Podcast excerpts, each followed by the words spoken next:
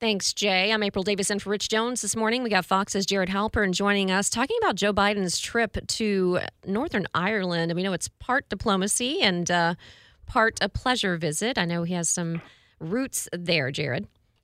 Uh, in in Ireland, yeah. So this is a, a two country stop for uh, the president. He'll be in, uh, as you pointed out, the UK uh, later this evening, spending tomorrow in Belfast uh, to mark uh, 25 years since the Good Friday Accord, a, a U.S. brokered peace agreement that ended decades of violence between factions, Republican Guard and Northern Irish uh, factions um, over sectarian uh, religious issues. He will also meet uh, in Belfast with uh, the UK Prime Minister uh, Rishi Sunak.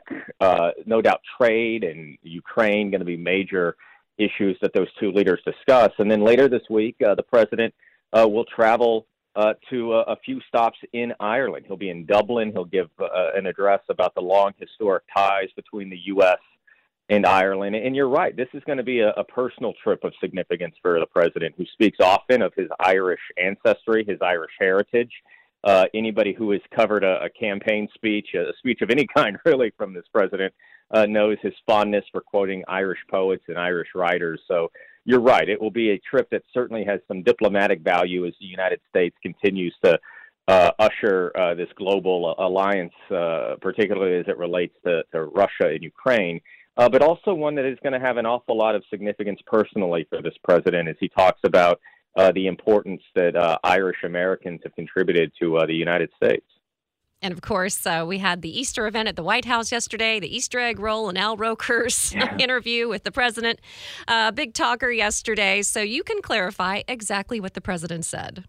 Well, I will say the Easter egg roll was a lot of fun. I actually yeah. uh, went with my son yesterday. Oh, so nice. It was uh, it was fun. Nice weather day. Very crowded. Big crowd. Thirty three thousand people passed through the gates of the White House yesterday. But listen, the president uh, has been clear that he intends to run for reelection, and he has given no hint uh, that he is thinking otherwise. I think the question at this point is when are they going to formally announce it? When are they going to do sort of that major event that, that often uh, accompanies these uh, second term announcements?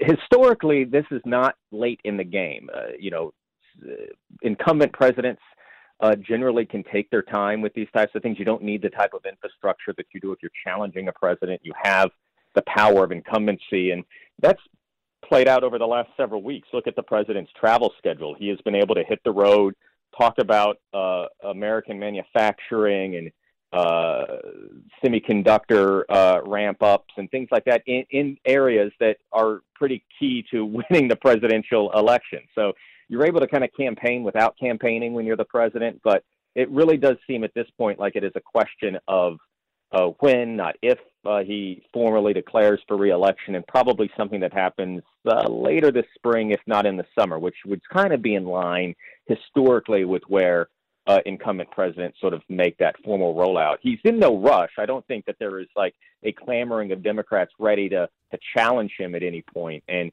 so you know that's sort of the that calculation as well too. You have time to sort of build up all of the resources and and infrastructure you need, and then you can kind of do it on your own time. Obviously, it's a little bit different when you're challenging an incumbent president, which is why you've seen Republicans uh, make some pretty big moves early on here in, in the election calendar. Oh, we know all about it here in Florida with Governor DeSantis. I bet you do. but we'll see if he actually makes it official himself. Thanks so much, Jared. Always uh, a pleasure having a conversation with you about what's happening in D.C.